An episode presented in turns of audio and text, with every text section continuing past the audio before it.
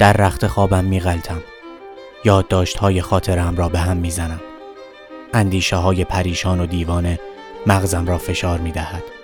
پشت سرم درد می گیرد. تیر می کشد. شقیقه هایم داغ شده. به خودم می پیچم. لحاف را جلوی چشمم نگه می دارم. فکر می کنم. خسته شدم. خوب بود می توانستم کاسه سر خودم را باز کنم و همه این توده نرم خاکستری پیچ پیچ کله خودم را درآورده بیاندازم دور. بیاندازم جلوی سگ. هیچ کس نمی تواند پی ببرد. هیچ کس باور نخواهد کرد.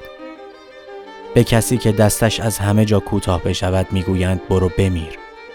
اما وقتی که مرگ هم آدم را نمی‌خواهد وقتی که مرگ هم پشتش را به آدم می کند مرگی که نمی آید و نمی خواهد بیاید. همه از مرگ می ترسند من از زندگی سمج خودم.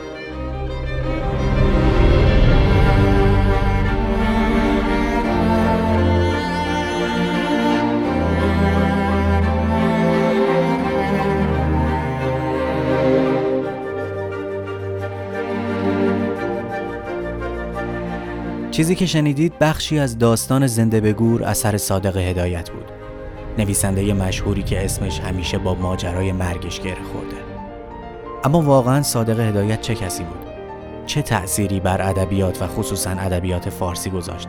و از همه مهمتر سیر تحول فکری هدایت چطور بود؟ قرار تو این شماره از چنین شد به داستان زندگی پر رمز و راز صادق هدایت و البته آثارش بپردازیم. درباره هدایت پژوهش های خیلی خیلی زیادی در قالب های مختلف انجام شده. اما ما تو این شماره از منابع زیادی استفاده کردیم و سعی کردیم برای بررسی هر بخش از زندگی و آثار هدایت از اسناد دست اول کمک بگیریم. مثل همیشه نامه ها برامون اهمیت زیادی داشتن. نامه های زیادی از هدایت و دوستانش رو یکی یکی و خط به خط خوندیم که در این روایت کمک بزرگی به ما کردن. همینطور روایت های افراد نزدیک به او و اسناد مهم دیگه. سعی کردیم که جنبه های تاریک و مرموز زندگی و آثار هدایت رو کمی روشن کنیم تا هم برای کسانی که با هدایت آشنای قبلی دارن جذاب باشه و هم به کسانی که چیز زیادی درباره اون نمی‌دونن نگاه جامعی از بالا به زندگی و آثارش بده. به همین خاطر این روایت حسابی مفصل شده که در چهار بخش منتشر میشه و بعید می‌دونم که از شنیدنش خسته بشید. همینجا باید بگم که شنیدن این اپیزود به خاطر مضمونش و کلماتی که توش به کار میره برای بچه ها مناسب نیست. همچنین اگر با افسردگی دست و پنجه نرم می‌کنید و یا ته ذهنتون افکار مربوط به خودکشی میچرخه شاید بهتر باشه که این اپیزود رو نشنوید. هیچ چیز ارزشمندتر از سلامتی جسم و روان شما نیست. جدیش بگیرید. من حسین صبحانی هستم.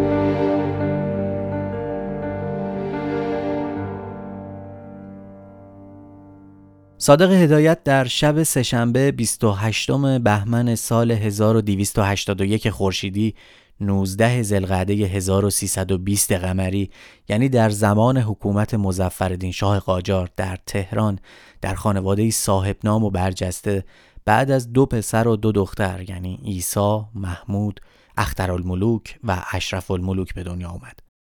پدر خانواده هدایت قلی خان ملقب به اعتزاد الملک بود و مادر خانواده زیور الملوک که هر دو از تبار رضا قلی خان هدایت نویسنده و شاعر معروف قرن سیزدهم بودند. رضا قلی خان هدایت در زمان سلطنت ناصرالدین شاه برای مدتی ناظم دارالفنون بود و چند سباهی هم مربی مظفرالدین میرزای ولیعهد که بعدها شاه شد بود. اما پدر صادق هدایت قلی خان اعتزاد الملک هم از رجال قاجاری بود و در سیاست برای خودش جایگاهی داشت. اعتزاد الملک در دوره پهلوی اول رئیس دفتر نخست وزیرهایی مثل مخبر السلطنه و محمد علی فروغی بود. خاندان هدایت در ششمین شب به دنیا آمدن تحتقاری خانواده دور هم جمع شدند تا به رسم ایرانی ها برای این پسر موطلایی که چشمایی نزدیک به رنگ آبی داشت اسمی شایسته انتخاب کنند. ابوالقاسم جنتی عطایی در کتاب زندگی و آثار هدایت ماجرای این اسمگذاری رو به نقل از عیسی خان و محمود خان هدایت دو برادر بزرگتر صادق شرح داده.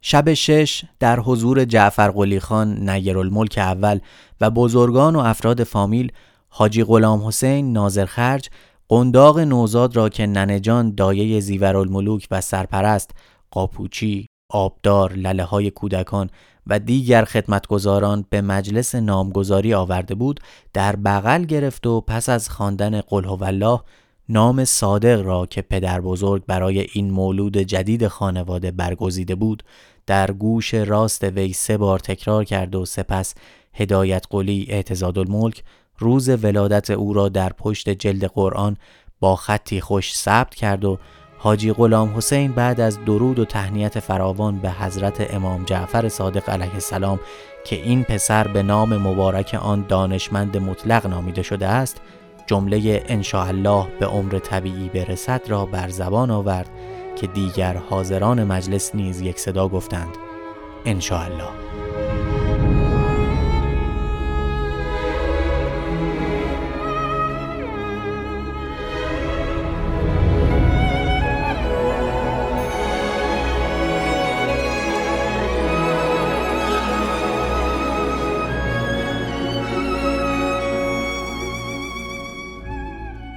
بدون شک هیچ کس از افراد حاضر در اون جمع حتی لحظه ای هم فکر نمی کرد که این پسر شیرین در قنداق زندگی و حتی مرگی معمولی نخواهد داشت.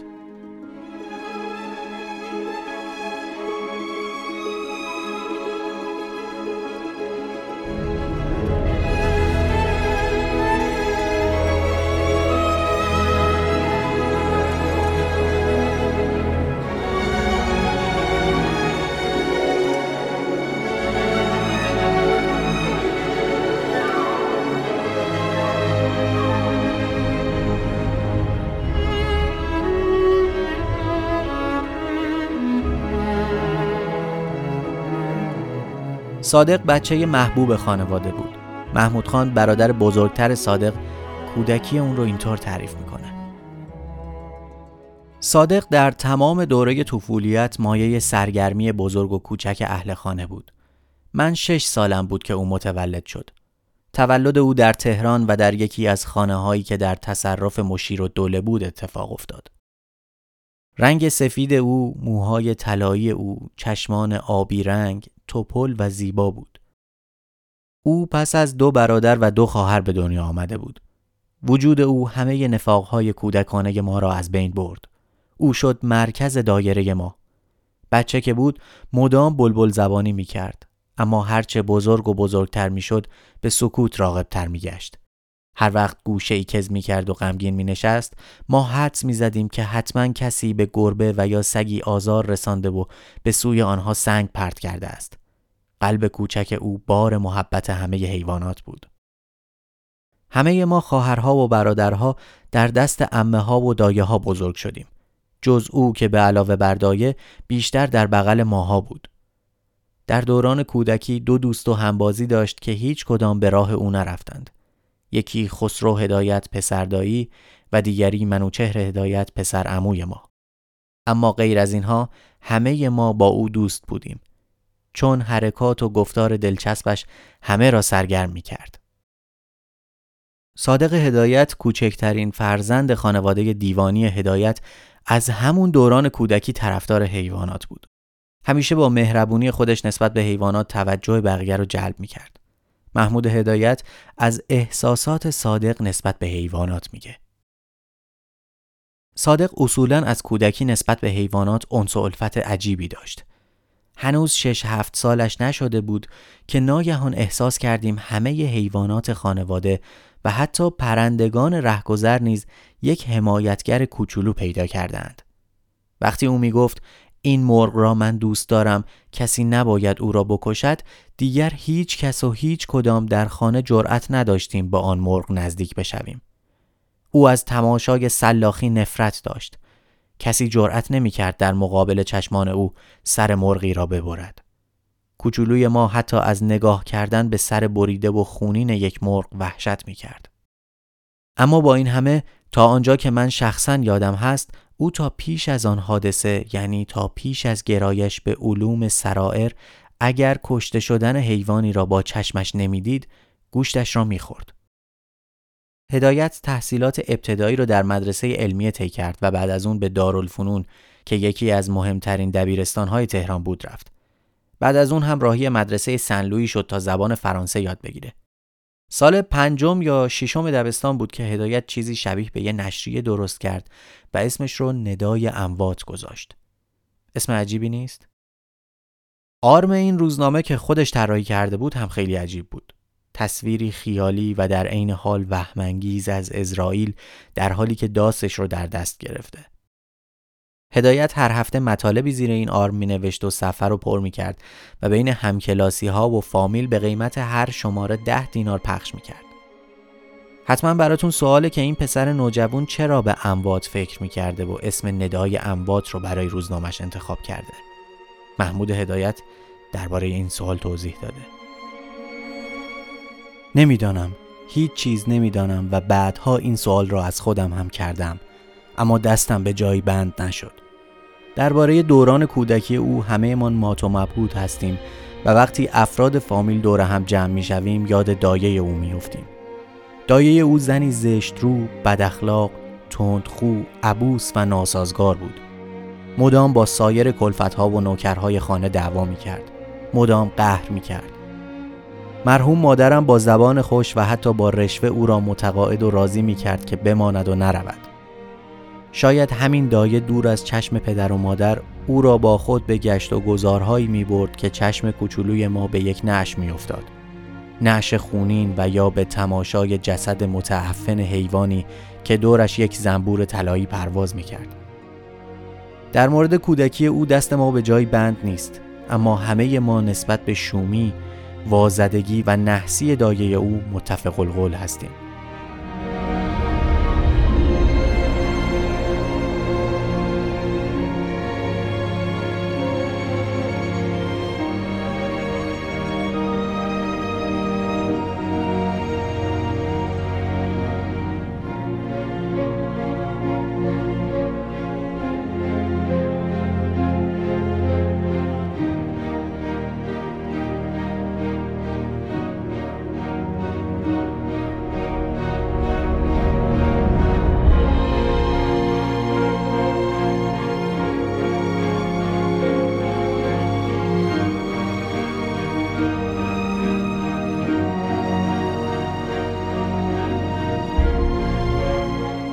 سال اول دبیرستان صادق دچار چشم درد شدیدی شد که مدت درمانش 5 6 ماهی طول کشید.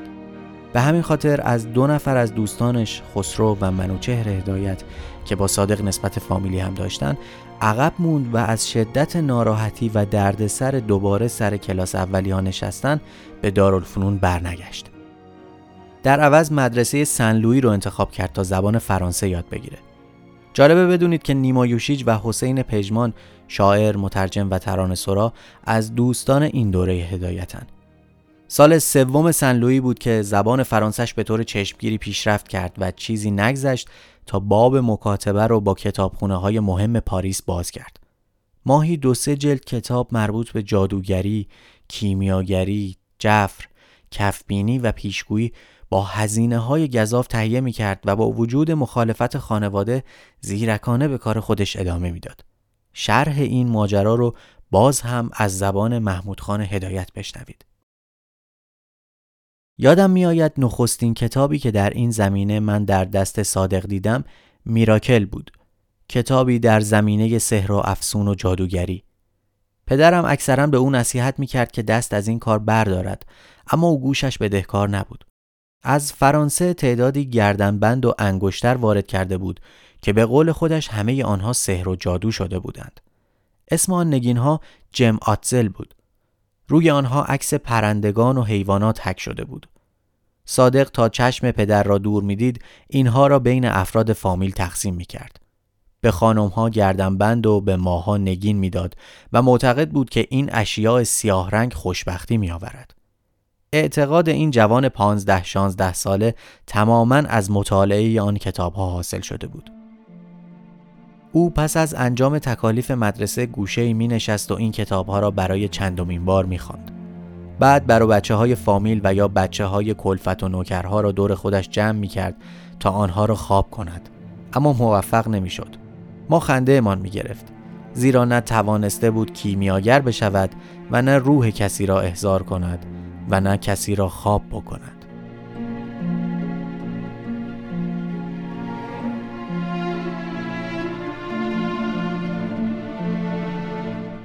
دقیقا مشخص نیست که علاقه صادق به علوم غریبه مثل جفر و پیشگویی و این چیزها از کجا میاد اما میشه حد زد که آشنایی صادق با استادی در مدرسه سنلویی به اسم پرپروتیکه که هم فارسی رو خوب بلد بود و هم دانش وسیعی در باستان شناسی داشت بی ربط به این مسئله نبوده چون صادق بعد از آشنایی با او مراودش رو با این استاد روز به روز بیشتر کرد تا هم زبان فرانسش رو تقویت کنه هم از علم و هنر استادی که نوازنده ویولون هم بود بیشتر بهره ببره. از دلایل دیگه این ادعا می‌تونیم به هدیه دادن کتاب از طرف پرپروتیکه به صادق بعد از بازگشت به پاریس اشاره کرد. کتابهایی مثل مانیتیسم که مستقیما با این علوم در ارتباط بود. به هر حال تو همین دوران بود که هدایت به مطالعه عمیق و پیگیری علوم غریبه ادامه داد و در نتیجه مخالف سرسخت گوشتخاری شد. اتفاقی که تا اون موقع در خانواده هدایت سابقه نداشت. زیورالملوک مادر صادق که از این ماجرا وحشت زده و نگران بود همیشه و به هر شیوهی سعی می‌کرد تو غذای پسرش گوشت بذاره که البته هیچ وقت موفق نمی‌شد. هیچ کس نمی‌تونست مانع گیاه خاریش بشه صادق هدایت تحت تاثیر همین شرایط بود که بعدها در سال 1306 کتاب فواید گیاهخواری رو نوشت و محاسب الممالک شیبانی اون رو در برلین منتشر کرد. محمود هدایت درباره ارتباط گیاهخوار شدن صادق و مطالعه علوم جفر و غریبه هم توضیح میده. صادق ضمن مطالعه آن سری از کتابها سعی می کرد همه آنچه را که خوانده بود عملا نیز تجربهشان بکند. مثلا به تزکیه نفس بپردازد یا مثل مرتازهای هندی ریاضت بکشد یا از هر آنچه که رنگ تعلق داشته آزاد باشد. و درست در این لحظات از زندگی او بهانه ای پیدا کرده و برای همیشه از خوردن چیزی که از کودکی چندان رغبتی بدان نداشت امتناع نماید. لابد خواهید پرسید که او پس از سرخوردن از آن همه مطالعات دامندار در مورد مسائل ماورای طبیعی دیگر چرا از گوشت خوردن امتناع کرده؟ من شخصا در این مورد با مناسبت و یا بی مناسبت با هیچ یک از افراد خانواده و حتی با اخوی بزرگم ایساخان هدایت نیز صحبتی نکردم تا بدانم برداشت آنها از این اتفاقات چه بوده و یا چه هست. اما شخصا فکر می کنم که صادق بعدها توی این کار مانده بود. بهانه ای پیدا کرده بود و از خوردن گوشت که کمتر میلش را داشت پرهیز کرده بود و این پرهیز تکرار شد و تکرار هم عادت به همراه آورد و لاجرم او تا آخر عمر لب به گوشت نزد.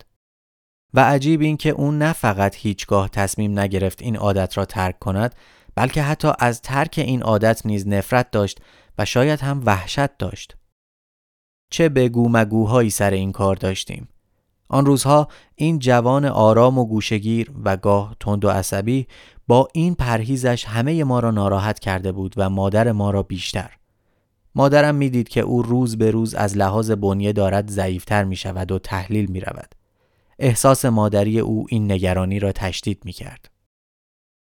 همه من آنچه که توانستیم سعی کردیم اما چگونه ممکن است موجودی را به زور وادار کرد که آنچه را نمی‌خواهد بخورد آن هم یک موجود نازک نارنجی و آرام و گاه تند و عصبی را فقط میان ما مادرم بود که با آن همه باز سعی می کرد فرمولی پیدا کرده و برای جلوگیری از ضعف بنیه او یک طوری توی غذایش گوشت قاطی بکند که او نفهمد. خدا می‌داند که آن زن بیگناه چه کارها در این مورد نکرد. چه ابتکارها که به خرج نداد. گاهی آب گوشت را می گرفت و مخفیانه توی غذای او می ریخت و یا گوشت را له می کرد و آن را با سیب زمینی و سبزی قاطی می کرد و جلویش می گذاشت. صادق هم به خاطر اطمینانی که به قول مادرم داشت و با اعتماد به اینکه آنچه که می‌خورد گوشت توی آن نیست مشکوک نمی‌شد. اما روزی ماجرایی پیش آمد که او متاسفانه دیگر نتوانست حتی به قول مادرم نیز اعتماد بکند. ماجرا اینطور اتفاق افتاد. یک روز مادرم بدون آنکه بداند چه می کند با صدای بلند به آشپز دستور می‌داد که آب گوشت را گرفته و با غذای صادق خان قاطی کرده و آنقدر چاشنی به آن بزند که مزه گوشت از بین برود. بیخبر از اینکه صادق به طور غیرمنتظره کنار راهرو ایستاده و دارد همه این توصیه ها را می شنود. این ماجرا چنان صادق را ناراحت و متأثر و عصبانی نمود که او بلافاصله قهر کرد و تا مدتها در خانه غذا نخورد.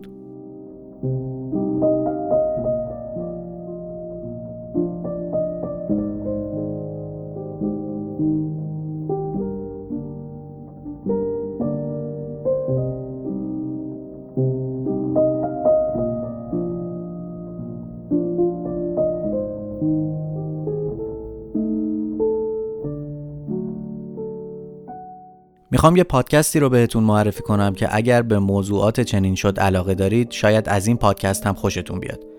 پادکست نامان که چند وقتی شروع به کار کرده و قصه زندگی افراد و نامهای تاثیرگذار صنعت و تجارت ایران رو روایت می‌کنه. صنعت و تجارت که میگم یهو این ذهنیت براتون ایجاد نشه که قراره یه پادکست خشک و خالی از داستان گوش کنید. اتفاقا برعکس هر اپیزود به شکل قصه و روایت بیان میشه. سپیده خادم این پادکست رو تولید و روایت می‌کنه که در حین روایت هم با افراد مختلف مصاحبه می‌کنه. ظاهرا این پادکست قرار سه فصل داشته باشه که فصل اول دوره قاجار، فصل دوم دوره پهلوی اول و فصل سوم دوره پهلوی دوم و بعد از انقلاب رو شامل میشه. پادکست نامان اولین اپیزودهاش رو با موضوع حاج محمد حسن و حاج محمد حسین امین و ضرب شروع کرده که شاید اسمشون رو شنیده باشید. پدر و پسر شناخته شده ای در دوره قاجار که نقش مهمی در صنعت و اقتصاد ایران اون روزا داشتن. خلاصه همونطور که گفتم اگر موضوعات چنین شد براتون جذابه یه سر به پادکست نامان هم بزنید. پادکست نامان رو می‌تونید در Castbox و Google Podcast پیدا کنید. برای راحت تر شدن کارتون هم لینکش رو در توضیحات همین اپیزود که دارید میشنوید هم پیدا می‌کنید.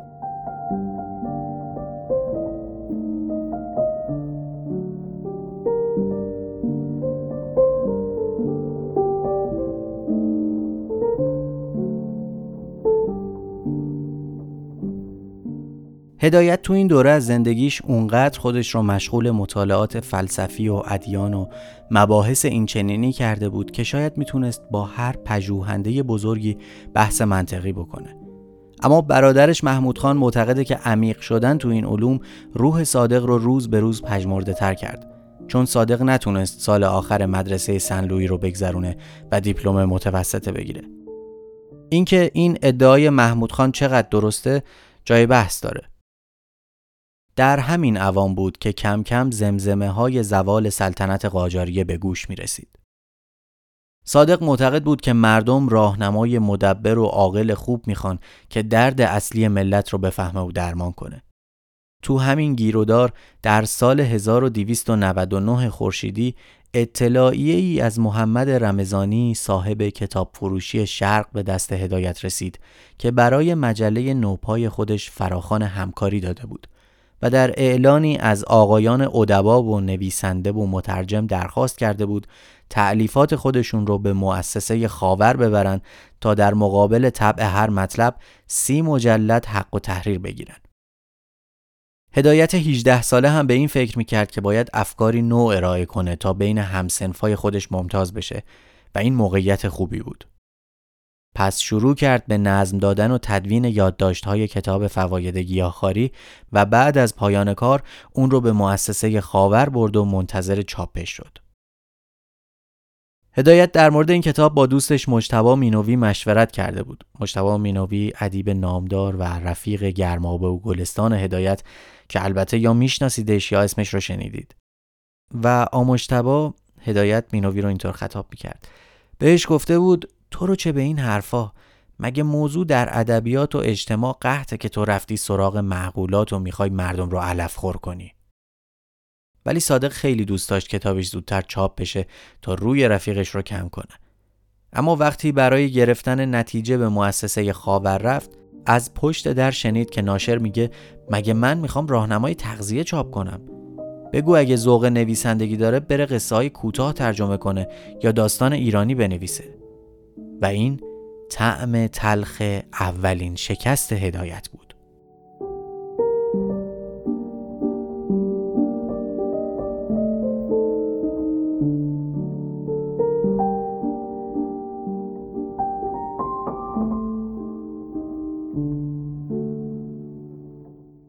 شهریور 1305 هدایت برای ادامه تحصیل راهی اروپا شد.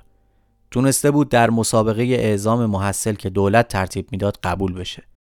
بدون شک روابط صادق با افرادی مثل استادش پرپروتیکه فرانسوی در شوق و اشتیاق او برای سفر به فرنگ و مخصوصا فرانسه بی تاثیر نبود. همچنین به گفته ابوالقاسم جنتی عطایی دیدن نمایشنامه جعفرخان از فرنگ برگشته اثر پرسر و صدای حسن مقدم و سخنرانیش راجع به زبان و ادبیات فرانسه انگیزه صادق رو برای تکمیل زبان فرانسه و سفر به فرنگ و به خصوص پاریس بیشتر کرده بود. اما مقصد اولین عزیمت هدایت به اروپا فرانسه نبود بلکه سر از بلژیک درآورد. صادق در اوایل شهریور 1305 درست در 23 سالگی همراه با 110 محصل از طرف وزارت معارف آزم بروکسل پایتخت بلژیک شد. جمع محصلین با کشتی از بندر انزلی به بادکوبه و از اونجا با قطار به مسکو و بعد به برلن رفتن و بعد از اون هم راهی بروکسل شدن. بذارید نامه ای از هدایت به تاریخ دوازده شهریور 1305 رو بشنویم که از برلین برای پدرش اعتزاد الملک فرستاده. این توضیح رو بدم که در این شماره همه متنهای مربوط به هدایت یعنی متنهایی که خود صادق هدایت نوشته چه نامه هاش چه متنهای دیگر رو با صدای سعید قطبی زاده میشنوید.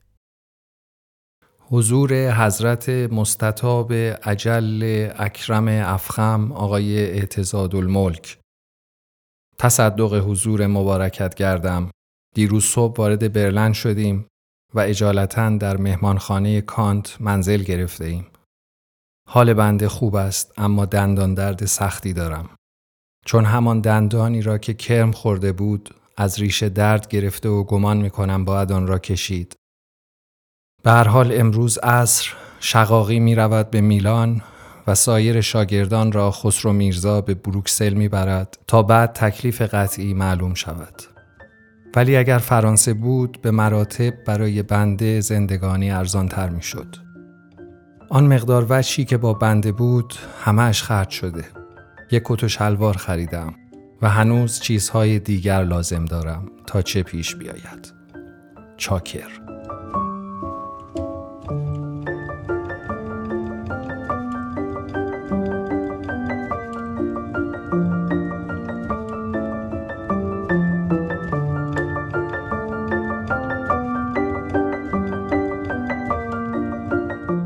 نامه نشون میده که هدایت تا چه اندازه مشتاق فرانسه بوده و هنوز نرسیده به بلژیک از حسرتش برای رفتن به فرانسه میگه. صادق در نامه های این مدت مستقیم و غیر مستقیم از پدرش می‌خواد تا ترتیب انتقالش به فرانسه رو بده. بعد نیست به نامه دیگه ای که سه روز بعد از نامه قبلی در 15 شهریور 1305 برای اعتزاد الملک نوشته نگاهی بندازیم. حضور حضرت مستطاب عجل اکرم افخم عالی آقای اعتزاد الملک دام اقباله العالی مشرف شود تصدق حضور مبارکت گردم امروز دو ساعت بعد از ظهر وارد بروکسل شدیم و تا حال که نزدیک غروب است در ایستگاه راه آهن منتظر جا و مکان می باشیم تا 15 روز دیگر شقاقی از میلان مراجعت کند. آب و هوای اینجا خیلی خفه و دلگیر است. به علاوه اینجا نسبت به فرانسه همه چیز گرانتر است و زندگانی خیلی سخت می باشد.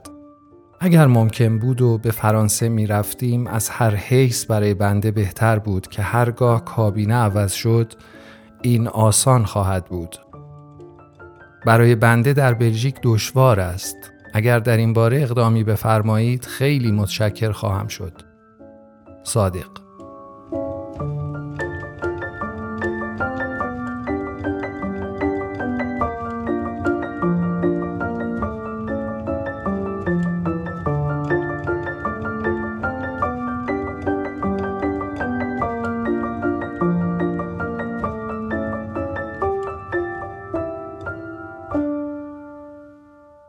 به هر جهت صادق خان که شیفته فرانسه بود ناگزیر با بورسیه دولت راهی بندر گان در حوالی بروکسل بلژیک شد تا در مدرسه ای در رشته مهندسی معماری مشغول تحصیل بشه. با این وجود در مورد رشته تحصیلی صادق در اروپا نکات مبهم زیاده. اما به گفته همایون کاتوزیان هدایت پژوه و تاریخدان مدارک معتبری هست که نشون میده عظیمت هدایت به اروپا برای تحصیل در رشته مهندسی معماری بوده. به هر حال شرایط جدید چیزی نبود که صادق انتظارش رو داشت و چند سباهی بیشتر نتونست تو اون مدرسه دووم بیاره. علاوه بر رشته تحصیلیش که پر از ریاضیات پیچیده ای بود که هیچ جوره با استعداد و علاقش جور در نمی اومد بلژیک براش هم معنای غربت و زندان بود. مضاف بر اینها مشکلات مالی و مخارج گذران زندگی صادق رو تو مزیقه گذاشته بود. از بین نامه هایی که هدایت در دوره تحصیل در گان برای خانوادش فرستاده اینطور برداشت میشه که در بلژیک اصلا احساس راحتی نمی کرده و طبق معمول اصرار داشته هرچه سریعتر به فرانسه منتقل بشه. پاریس جایی بود که بازار هنر داغی داشت و همه دغدغه صادق هم رفتن به اونجا بود. ادبیات و هنر چیزی بود که برخلاف ریاضیات با روح صادق سازگاری داشت. تو این دوره صادق تلخی ایام رو با خوندن و مطالعه آثار بزرگان ادبیات جهان کمی شیرین می کرد و بیشتر زمانش به این کار میگذشت. سرگرمی بعدی هدایت نشست و برخاست با دانشجوی شاعر چینی به نام جی بود. این دانشجوی بودایی که بعدها تو همون مدرسه خودکشی کرد شاید تنها دوست نزدیک هدایت در این دوره بود. گویا هدایت با توصیه و سفارش خانوادهش برای تحصیل به اروپا میره اما اونطور که پیداست پاریس رو به بروکسل ترجیح می‌داده و ظاهرا پدر و برادرش ایسا هدایت که صاحب منصب نظامی ممتازی بود به هدایت اطمینان داده بودند که زمینه تحصیلش در پاریس رو فراهم می‌کنن. از کارهای جالبی که صادق در بلژیک انجام داد انتشار مقاله‌ای به نام مرگ بود. صادق تو این مقاله چند صفحه‌ای که بعدها در کتاب پروین دختر ساسان هم چاپ شد نگاه و جهانبینی خودش رو نسبت به مرگ آشکار می‌کنه. بد نیست که برای آشنایی با افکار هدایت تو این دوره نگاهی هم به این مقاله بندازیم. اگر مرگ نبود همه آرزویش را می‌کردند. فریادهای ناامیدی به آسمان بلند می‌شد. به طبیعت نفرین میفرستادند. اگر زندگانی سپری نمی‌شد چقدر تلخ و ترسناک بود. هنگامی که آزمایش سخت و دشوار زندگانی چراغهای فریبنده جوانی را خاموش کرده سرچشمه مهربانی خشک شده سردی تاریکی و زشتی گریبانگیر می گردد. اوست که چاره می بخشد. اوست که اندام خمیده سیمای پرچین تن رنجور را در خوابگاه آسایش می نهد. ای مرگ تو از غم و اندوه زندگانی کاسته بار سنگین آن را از دوش برمیداری سیه روز تیر بخت سرگردان را سر و سامان می دهی تو نوش داروی ماتم زدگی و ناامیدی می باشی دیده بار را خشک می گردانی. تو مانند مادر مهربانی هستی که بچه خود را پس از یک روز طوفانی در آغوش کشیده نوازش می کند و می خواباند. تو زندگانی تلخ زندگانی درنده نیستی که آدمیان را به سوی گمراهی کشانیده و در گرداب سهمناک پرتاب می کند. تو هستی که به دون پروری، فرومایگی، خودپسندی، چشم تنگی و آز آدمی زاده خندیده پرده به روی کارهای ناشایسته او می گسترانی. کیست که شراب شرنگاگین تو را نچشد؟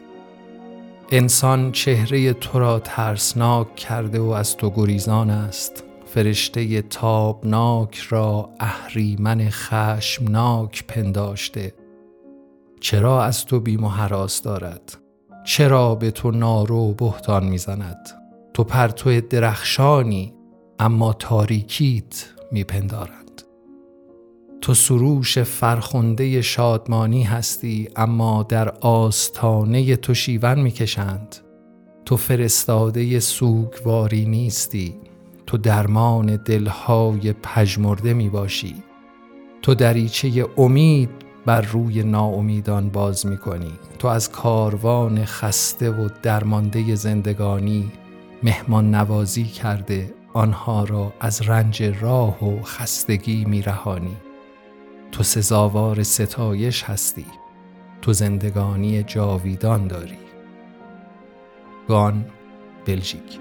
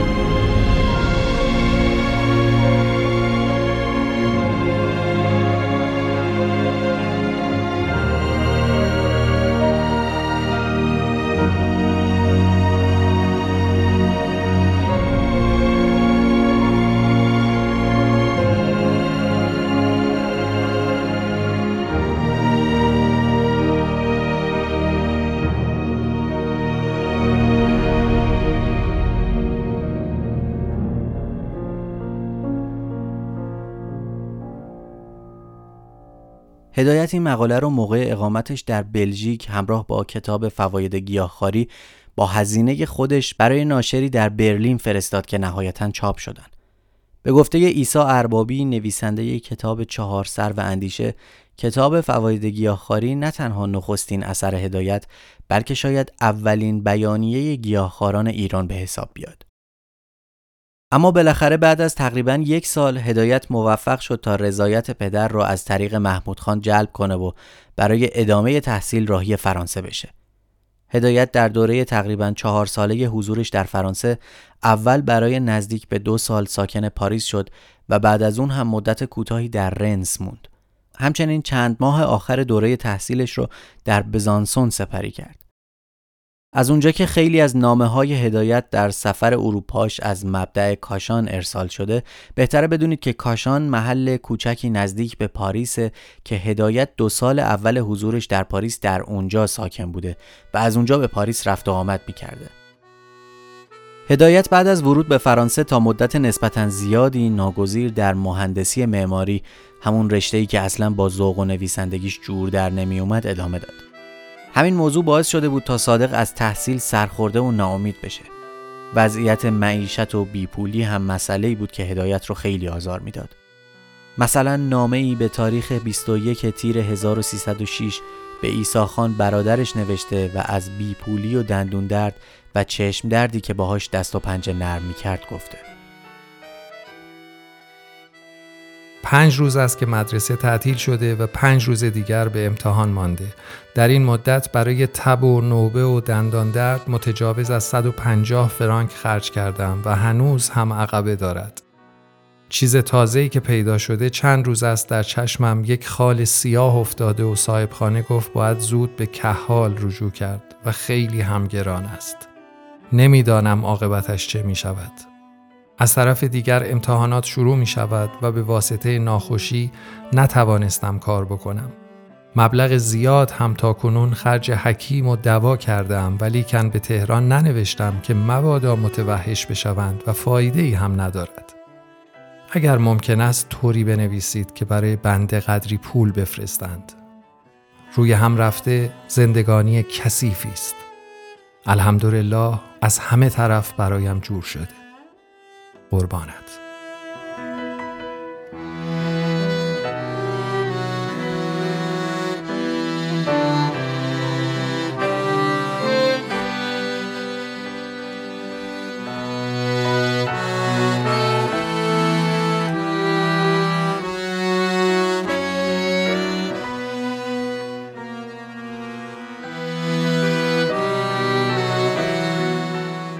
به سختی میشه نامه ای در این دوره از هدایت پیدا کرد که در اون از بیپولی گلایه نکرده باشه. برای مثال می‌تونیم نامه دیگه ای رو بخونیم که تو آبان 1306 به ایسا خان نوشته. تصدقت کردم. مدتی است که از گزارشات جنابالی خبری ندارم. اوضاع من که خیلی خراب است. از یک طرف بیپولی از طرف دیگر مدرسه بیپیر امانم را بریده. اغلب روزها را بعد از ظهر به پاریس می روم. خوراکم را هم در همانجا می خورم. خیلی آلاخون والاخون شدم. به اضافه خرچهای فوقالعاده مثل آبونه ترن، لوازم تحریر و غیره مزید بر علت شده. صبح که به مدرسه می روم ساعت هشت بعد از ظهر به منزل می آیم. کار بیپولی هم نمی‌دانم به کجا خواهد رسید. تازگی از تهران خبری ندارم. قربانت.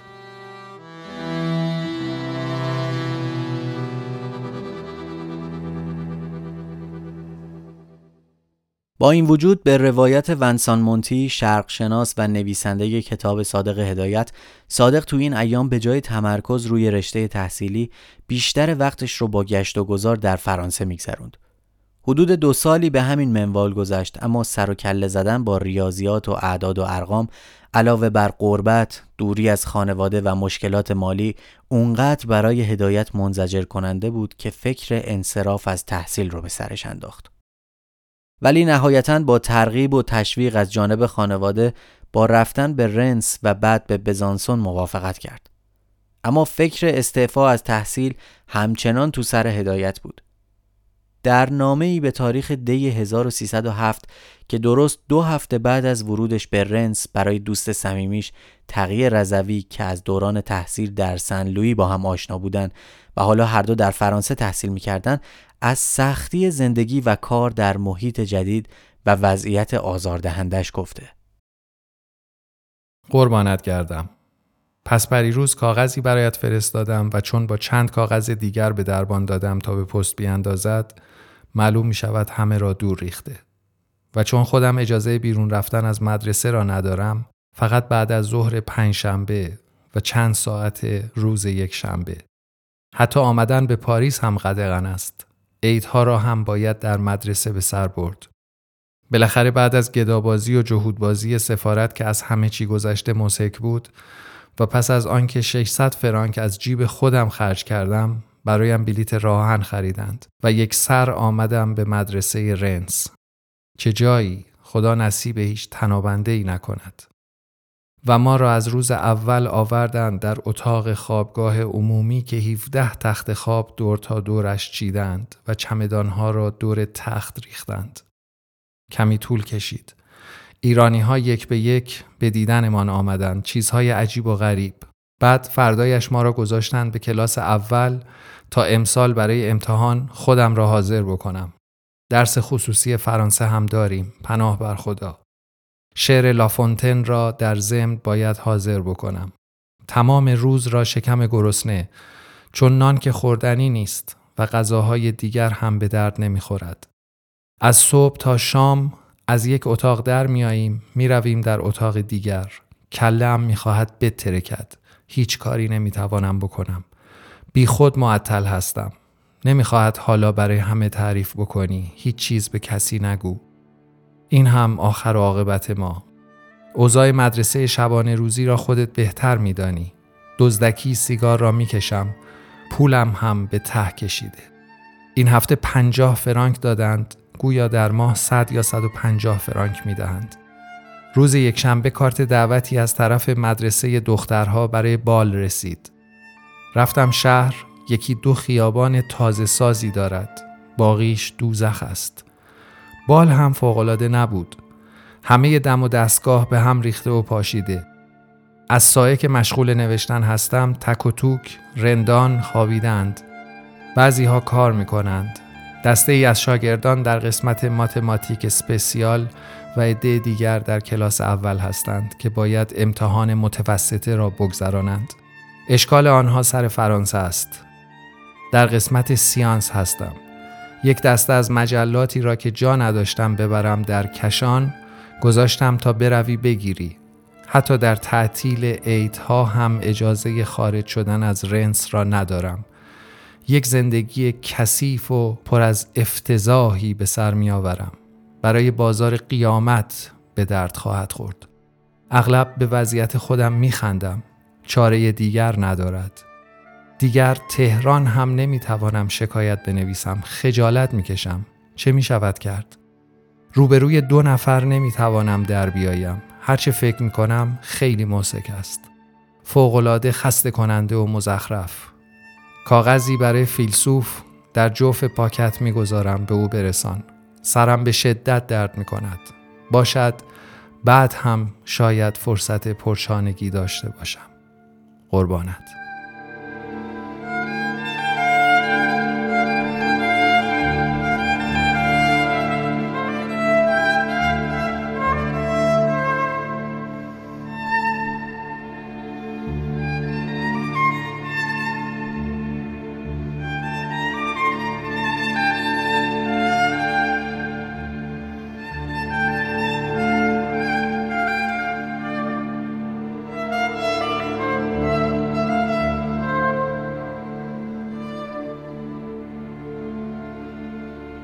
همچنین در نامه های بعدی که به تغییر رضوی نوشته با سراحت گفته گمان می کنم عاقلانه این باشد که دومم را روی کولم گذاشته برگردم یا میگه کاری از دستم ساخته نیست راستش خسته شدم ظاهرا اوضاع رفته رفته برای صادق بدتر از پیش می شد.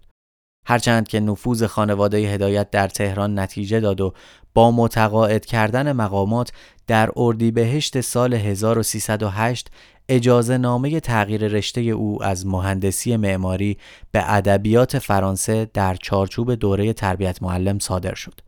اما ظاهرا این تغییر رشته هم چندان کارساز نبود.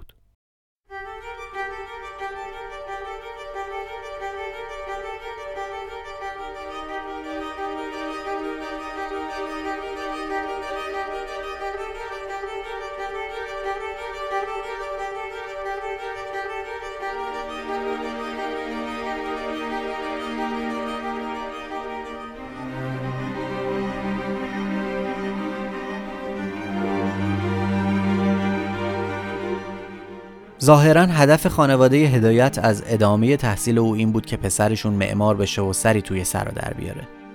اما تو همین سفر اتفاقی افتاد که برخلاف پیشبینی اونا بود و همه چیز رو تغییر داد.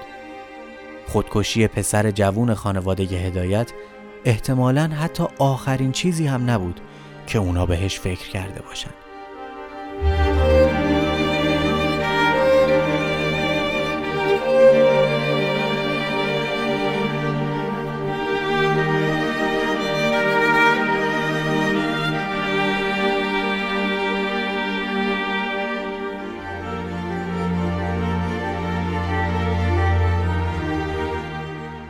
صادق هدایت 26 ساله بود که در آوریل 1928 یا 1307 خورشیدی دست به خودکشی زد.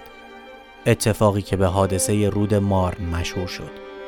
این اتفاق مربوط به زمانیه که هدایت هنوز در مراحل آغاز نویسندگیه و نه خانواده نه جامعه شناخت درستی از نبوغ این پسر ندارند. شرح مفصل این حادثه رو اسماعیل جمشیدی تو کتاب خودکشی صادق هدایت از زبون سرهنگ ایسا هدایت برادر بزرگتر صادق که گفتم صاحب منصب نظامی بود و در اون دوره در اروپا اقامت داشت آورده. من چند ماه پس از او به اتفاق 53 نفر دیگر و تحت سرپرستی سرتیب شهاب برای ادامه تحصیلات نظامی به فرانسه رفته بودم. اولین دیدار من و او در غربت در پاریس اتفاق افتاد. طبق قرار قبلی او به اتفاق خسرو هدایت به پاریس آمد و چندین روز با هم بودیم. آنها یعنی او و خسرو هدایت برای اولین بار بود که پاریس را می‌دیدند. من می‌دانستم که صادق پاریس را خیلی دوست دارد. پس از چندی احساس کردم که برادرم دلش نمی‌خواهد به این زودی ها پاریس را ترک بکند. اما مرخصی ها تمام شده بود و ناچار بودیم از یکدیگر جدا بشویم و جدا شدیم. آنها به بلژیک برگشتند و من هم رفتم به پواتیه چند کیلومتری پاریس برای ادامه تحصیل. چیزی نگذشت که صادق طی مکاتبه های مختلف اعلام کرد که آب و هوای شهر گان بلژیک که او در آنجا مشغول تحصیل بود هیچ خوب نیست و نمی‌تواند در این شهر زندگی بکند. راست هم می گفت. آنجا مدام مریض می شد. سرانجام پدرم در تهران اقدام کرد و صادق به یکی از شهرهای فرانسه منتقل شد و در مدرسه ای نظیر همان مدرسه گان به تحصیلش در رشته مهندسی راه و ساختمان ادامه داد. اما همه تلاشش این بود که از تحصیل در این زمینه تفره برود ولی ماها مانع بودیم. او اصولا از ریاضی خوشش نمی آمد حتی تنفر هم داشت ولی ماها معتقد بودیم حالا که او شروع کرده باید هر طوری هست ادامه بدهد و حالا که به اروپا آمده باید کاری بشود و تیتری بگیرد و به تهران مراجعت بکند ما چه می دانستیم که او اصولا از روز اول رغبتی به تحصیل در رشته مهندسی نداشت و همه اینها را بهانه کرده بود که به فرانسه برسد و دست و بالش را در کتابخانه ها بند بکند و کار خودش را کاری که دوست داشت ادامه بدهد ما چه می دانستیم؟ اما خود او که می‌دانست هرگز نمی‌توانست تصور بکند که ممکن است بین راه مواجه با مقاومت اولیایش بشود. او تحصیل در رشته مهندسی را بهانه کرده بود اما تهران بهانه او را اصل می شناخت. به او تکلیف شده بود که هر طوری هست این راه را باید طی بکند. او مدام با تهران مکاتبه می کرد که فکرش برای یاد گرفتن ریاضیات آماده نیست اما تهران به او تکلیف می کرد که سعی کند خیلی بیشتر سعی کند. صادق از این اوضاع رنج می برد. ناچار به من پناه می آورد. من هم او را نصیحت می کردم که هر طوری هست تحصیلش را تمام بکند. سال 1928 بود که در چنین اوضاع و احوالی ناگهان یک روز به دیدنم آمد. آن وقت من در فونتنبلو بودم. با هم نهار خوردیم و پس از نهار از من خواست که به جنگل و یا به کنار رودخانه برویم. او را بردم به ساموا. همان مکانی که رودخانه مار نزان میگذشت. چرخی زدیم و کافه ای رفتیم تا آنکه نزدیکی های غروب شد. خداحافظی کردیم و از هم جدا شدیم. موقع خداحافظی نگاهش آرام و مطمئن بود. هیچ چیز نمی‌شد از او فهمید. تعجب می کنم جوان 25 ساله ای که برای آخرین خداحافظی پیش برادر بزرگش آمده بود چطوری می توانست حادثه وحشتناک آینده را حادثه ای که قرار بود بیافریند این چنین آسان مخفیش کند چنان بر خودش مسلط بود و چنان آرام و عادی با من خداحافظی کرد که من ولو برای یک لحظه هم نتوانستم مشکوک بشوم که این وداع شاید ممکن است آخرین وداع ما باشد از هم جدا شدیم و او از من دور شد که به شهری که در آن تحصیل می کرد برود. من هم به طرف کافه دگلاس که به اصطلاح پاتاق همشاگردی های من بود حرکت کردم.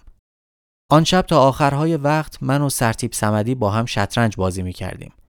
آخرهای شب بود که از کافه بیرون آمدم و تصمیم گرفتم پیاده به خانه ام بروم. خانه ای که من در آن زندگی می کردم طبقه بالایش محل سکونت تیمسار مزینی بود. آن شب وقتی به حوالی خانهام رسیدم ناگهان دیدم برخلاف معمول چراغهای اتاق من روشن است تعجب کردم با عجله داخل خانه شدم ناگهان زن صاحب خانه سراسیمه به طرف من آمد و گفت آقای هدایت چند لحظه پیش پلیس برادر شما را آورد اینجا. او خیس آب بود. حالش هیچ خوب نیست. نگران و ناراحت به طرف اتاقم رفتم. اول حمام را نگاه کردم. دیدم لباسهای او در آنجا افتاده است. بعد دانستم که در غیاب من تیمسار مزینی لباسهای خیس او را درآورده و لباسهای مرا به او پوشانده است. اساسیه ای که از جیب لباسهایش بیرون آمده بود در حمام بود. ساعتش را نگاه کردم دیدم سر ساعت نه و نیم شب از کار افتاده است. قرائن نشان می‌داد که دست به عمل وحشتناکی زده و تصادفا نجات پیدا کرده است. در اتاق را باز کردم و رفتم پیشش. اول به رویش نیاوردم. اینطور وانمود کردم که در زیر باران خیس شده است. لباسهای زیرش را هم عوض کردم و سپس به او گفتم استراحت کن بخواب. او دراز کشیده و چشمش به سقف بود و مژه هم نمی‌زد. من هم کنارش دراز کشیدم. اما آن شب، آن شب شوم، نه او توانست بخوابد و نه من. چشمش به سقف اتاق مانده بود. سرانجام سکوت را شکستم و گفتم ببین صادق تو دیروز مرا گول زدی مرا اقفال کردی از من خواستی که تو را به جنگل و به کنار رودخانه ببرم من هم به خاطر تو این کار را کردم اما تو می‌خواستی محل و وسیله خودکشی خودت را انتخاب بکنی همان موقع که در کنار رودخانه با من قدم می‌زدی لابد همه حواست پی نقشت بود همه فکرت این بود که محل خودکشیت را به دقت انتخاب کنی نیمه شب به سراغ همین رودخانه رفتی تا خودت را بکشی چرا؟ چرا ساده؟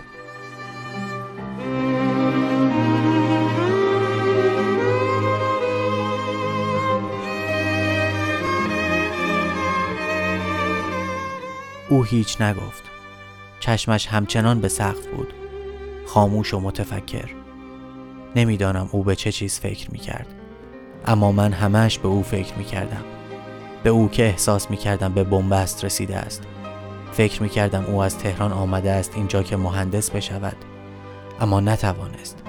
خودش هم می دانست که نمی تواند اما وسیله ای پیدا کرده بود که قدم به دنیای دیگری بگذارد. دلش می‌خواست کار خودش را دنبال بکند. کاری که در آن موقع ما همه می می‌گفتیم که نه برایش آب خواهد داشت و نه نان. و از همه مهمتر این که او در درون خود دنیای دیگر داشت. دنیایی که هرگز نخواست و یا نتوانست خودش را آنگونه که بود مطرح بکند. و شاید این نهایت هنر و فضیلت او بود. خودش که نمی‌توانست منادی اندیشه ها و یا هدف های آیندهش باشد. از طرفی خانواده ما نیز حق داشت که از او بپرسد اگر نمی‌خواهی مهندس بشوی پس چه می‌خواهی بشوی؟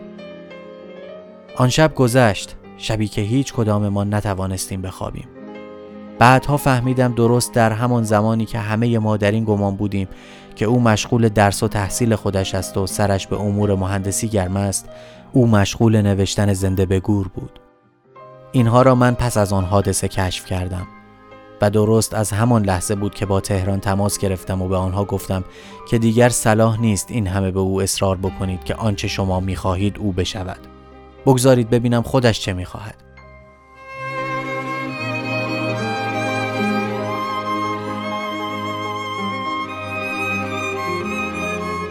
آن شب گذشت. صبح شد. من هنوز از هیچ چیز به درستی آگاه نبودم. هنوز نمی‌دانستم او چه تدارکی برای این حادثه تهیه دیده و چه مقدماتی فراهم کرده بود. اما صبح که شد او را به جنگل بردم. با او در سایه درختها قدم زدیم. هنوز او ساکت و خاموش بود. هنوز هیچ چیز نمی گفت تا من تشری به او زدم. ناگهان بغزش ترکید و گریه کرد. ایستادم نگاهش کردم. بغز راه گلویش را گرفته بود. نمی توانست چیزی بگوید. اشک می ریخت هرگز او را به آن حال ندیده بودم. احساس کردم از آنچه اتفاق افتاده است به شدت پشیمان و حتی نگران است.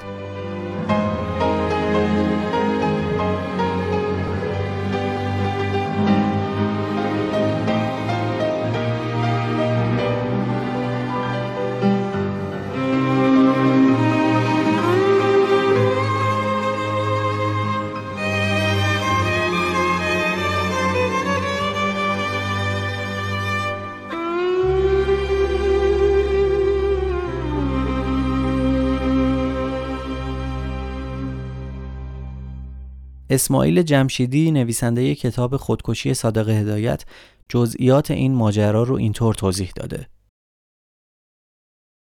در دل شب در حالی که یقه پالتویش را بالا کشیده بود از کوتاهترین ارتفاع خودش را به رودخانه پرت کرده بود تا سر و صدا نشود و کسی برای نجاتش اقدام نکند. آب او را بالا آورده بود سگی که در حاشیه رودخانه ایستاده بود و گویا او را میپایید از دیدن این صحنه پارس کرد. پارس سگ موجب شد قایقرانی که تصادفاً از آن حدود میگذشت متوجه زوزه غیرعادی آن بشود. نزدیک آمد و دید جوانی در حال غرق شدن است. خود را به آب انداخت و او را از آب بیرون کشید و نقشش را به هم زد. قایقران صادق هدایت را به دست پلیس داد و پلیس نیز او را به خانه برادرش برده is gloomy, my hours are slow.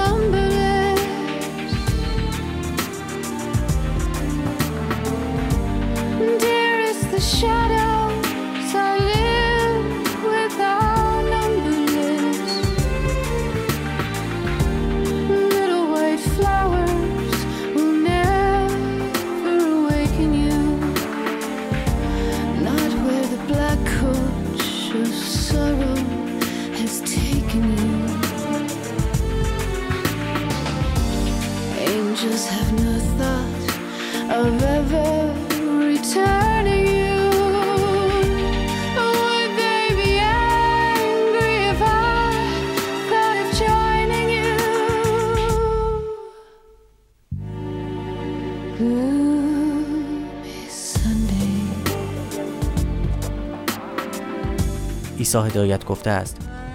سرانجام صادق لب باز کرد و گفت خیلی بد شد. حالا چه باید کرد؟ دستم را روی شانهش گذاشتم و گفتم نگران نباش. شطور دیدی ندیدی. این راز بین خودمان خواهد ماند. من نمی‌گذارم کسی از آن مطلع شود. اما او همچنان نگران بود. مدتی گذشت تا دانستم که او قبل از شروع این عمل با خیلی ها به طور مرموز خداحافظی نیز کرده است. قبل از اقدام به خودکشی چند عکس به همراه نامه ای به دست دکتر رضوی داده بود که برای تهران پست کند و دکتر رضوی چنین کرده بود. در مقابل کار انجام شده ای قرار گرفته بودم. دوباره او را به خانه بردم.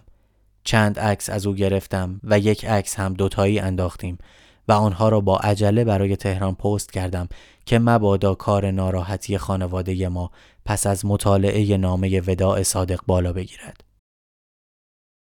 با این کیفیت فکر می کردم که ناراحتی ها برطرف شده و غذایا حتی المقدور مسکوت خواهد ماند. اما صبح روز بعد ناگهان سفیر ایران در فرانسه که در آن موقع مرحوم حسین علا بود مرا احضار کرد. کسانی که در آن روز در سفارت بودند و در ملاقات ما حضور داشتند عبارت بودند از آقایان نصرالله انتظام، دکتر ادیب و دکتر آشتیانی. سفیر از من پرسید برادر شما حالا کجاست؟ من فورا حد زدم که سفارت از حادثه رود مارن با خبر شده است. با همه این احوال سعی کردم غذایا را مخفی نگه دارم. به آقای علا گفتم لابد در مدرسه است و یا در خانهش. سفیر پرسید شماها دیروز در کجا بودید؟ گفتم در فونتنبلو. سفیر گفت عجیب است. پلیس فرانسه که دروغ نمی‌گوید. دیروز یک دانشجوی ایرانی را از رودخانه نجات داده و به خانه شما آوردند. من باز سعی کردم خودم را بیخبر از ماجرا نشان بدهم. زیرا فکر می کردم آقای علا دنبال این قضیه را نخواهد گرفت و ماجرا بدون آنکه سر و صدای زیادتری بلند کند تمام خواهد شد. اما آقای علا گفتند من باید هرچه زودتر صادق را ببینم. حتی باید او را به یک پروفسور متخصص در اعصاب و روان معرفی بکنم تا به دقت او را مورد معاینه قرار بدهد. دیدم کار بدتر شد و سفارت هم به این زودی ها دست از تعقیب قضیه نمی کشد. بالاخره خودشان او را به پروفسور معرفی کردند و پروفسور برای انجام معاینه و اظهار تشخیص خود هشت روز وقت خواست. در این هشت روز از دور و نزدیک در مورد او تحقیق کرد. نوول هایی را که او به زبان فرانسه نوشته بود مطالعه کرد. حتی یک بار از من خواست که او را بیخبر از اتاقش بیرون ببرم تا او مخفیانه همه اساسیه و آثارش را به دقت وارسی بکند. و این کار را هم کردیم. او به کمک مترجم اکثر آثار و نامه ها و یادداشت هایی را که به زبان فارسی نوشته شده بود مورد مطالعه قرار داد. حتی کتاب هایی را که او مطالعه می کرد بررسی کرد و دست آخر با خود او به گفتگو نشست و بدن او را به دقت معاینه کرد. بعد در حضور همه اعضای سفارت همه آن آقایانی که قبلا اسمشان را برده بودم لبخندی زد و دست روی شانه او گذاشت و گفت آقایان این نویسنده جوان شما از همه ماها سالمتر است. او فقط یک عیب دارد. عیب او این است که دنیا را از پشت یک عینک سیاه تماشا می کند سعی کنید این عینک را از جلوی چشمان او بردارید. مرحوم حسین علا در نهایت محبت و مهربانی گفت خب حالا این عینک سیاه را چه کسی باید از چشمهای صادق بردارد؟ لحظه ای همه ماها سکوت کردیم و سپس آقای علا خطاب به من گفت بهتر است شما اقلا در حدود یک ماه مواظب حال صادق باشید. من قبول کردم و به این ترتیب یک ماه دیگر شب و روزمان با یکدیگر گذشت. یک ماه که در همه دقایق و لحظات آن جز دو موضوع هرگز چیز دیگری از او نمی شنیدم. این دو موضوع یکی پشیمانی و ناراحتی شدید او از عملی بود که در یک شرایط زمانی خاص مرتکب شده بود و آن دیگری ایران بود و چنان هوای ایران به سرش زده بود که نپرس اکثرا در کافه ای که ایرانی ها در آن جمع می شدند و او با ولع خاصی از مسافرین تازه وارد خبر ایران را می گرفت و بعد می نشست در مورد کشورش در مورد تاریخ در مورد عرض جغرافیایی گذشته و درباره آین ایران باستان ساعتها با من گفتگو می کرد. این یک ماه همه اش اینطور گذشت. همه اش ایران، ایران، ایران.